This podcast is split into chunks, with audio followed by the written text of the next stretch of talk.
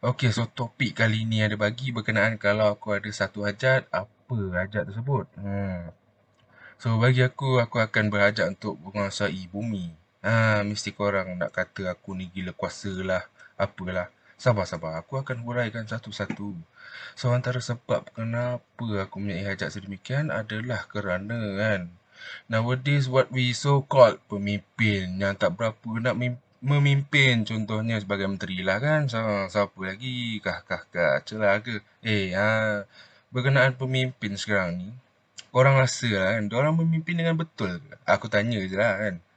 Ha, dengan korupsinya lah, dengan ketidaktelusannya lah, tipu daya serta propaganda mereka dan macam-macam bullshit lagi yang dihidangkan oleh mereka lah. Ha. Basah je kepala rakyat ni kena kencing seseko.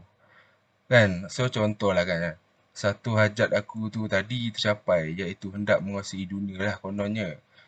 Apa akan aku apa akan aku buat? Pertama kalinya aku akan menukarkan perkataan aman atau lebih dikenali peace lah adik kata orang putih kan.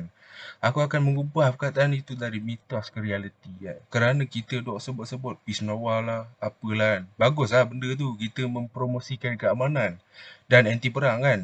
Tapi aku nak tanya korang lah kan, saat bila lah kan muka bumi ni betul-betul aman.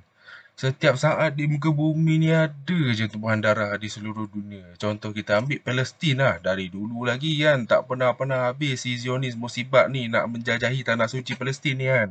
Ha. Contoh lainnya macam umat Islam Uyghur lah kan. Apalah semuanya ditindas oleh siapa lagi kalau bukan si berkuasa. Ataupun boleh kita kata juga sebagai puak letis ni lah. Orang ada kuasa, tamak Allah pula. Lepas tu tindas sini, tindas sana. Kan? Pala otak dia agaknya. So kan kalau aku boleh menguasai dunia ni. Atau aku boleh jadi konon-kononnya the leader of the world ni kan. Ha, aku akan make sure lah muka bumi ni langsung tak ada penuhan darah. Bukannya konsep kat sini aku nak kuasai dunia ni. Nak korap macam menteri. Bukan kan. Benda simple. Aku dan bukan saja akulah kan. Malah penduduk bumi yang lain pun laparkan keamanan ni. Ha, itulah salah satu sebab dia. Sebab lain pun ada contohnya aku nak make sure world hunger ditamatkan, kemiskinan ditamatkan atau paling busuk lah kalau tak boleh tamatkan pun dikurangkan lah lagi lah. Hmm. Sebab aku pernah dengar satu pepatah ni kata tiada manusia dilahirkan miskin lah. Yang memiskinkan dan yang membodohkan adalah sistem durjana ni yang dihidangkan kepada kita oleh siapa lagi? Puak-puak litis lah musibat ni. Ha, selain itu pula. Eh, banyak lah selain itu. Tak apa, ni nak 3 minit je. Aku start sini, aku fast forward lah.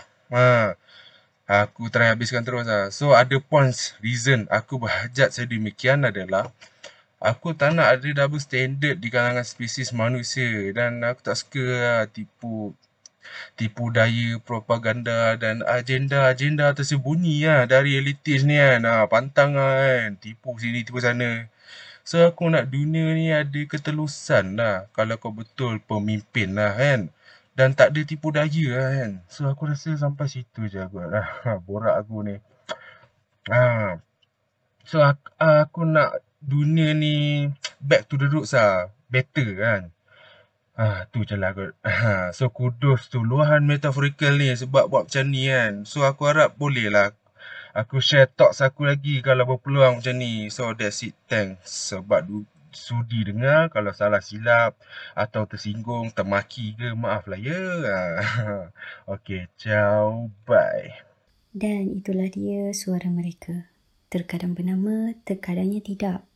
Pada setiap minggu akan aku bertanyakan soalan-soalan pada mereka yang sudi meluangkan.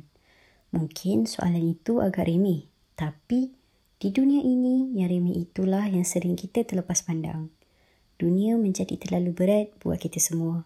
Jadi, nantikan aku di episod seterusnya. Terima kasih.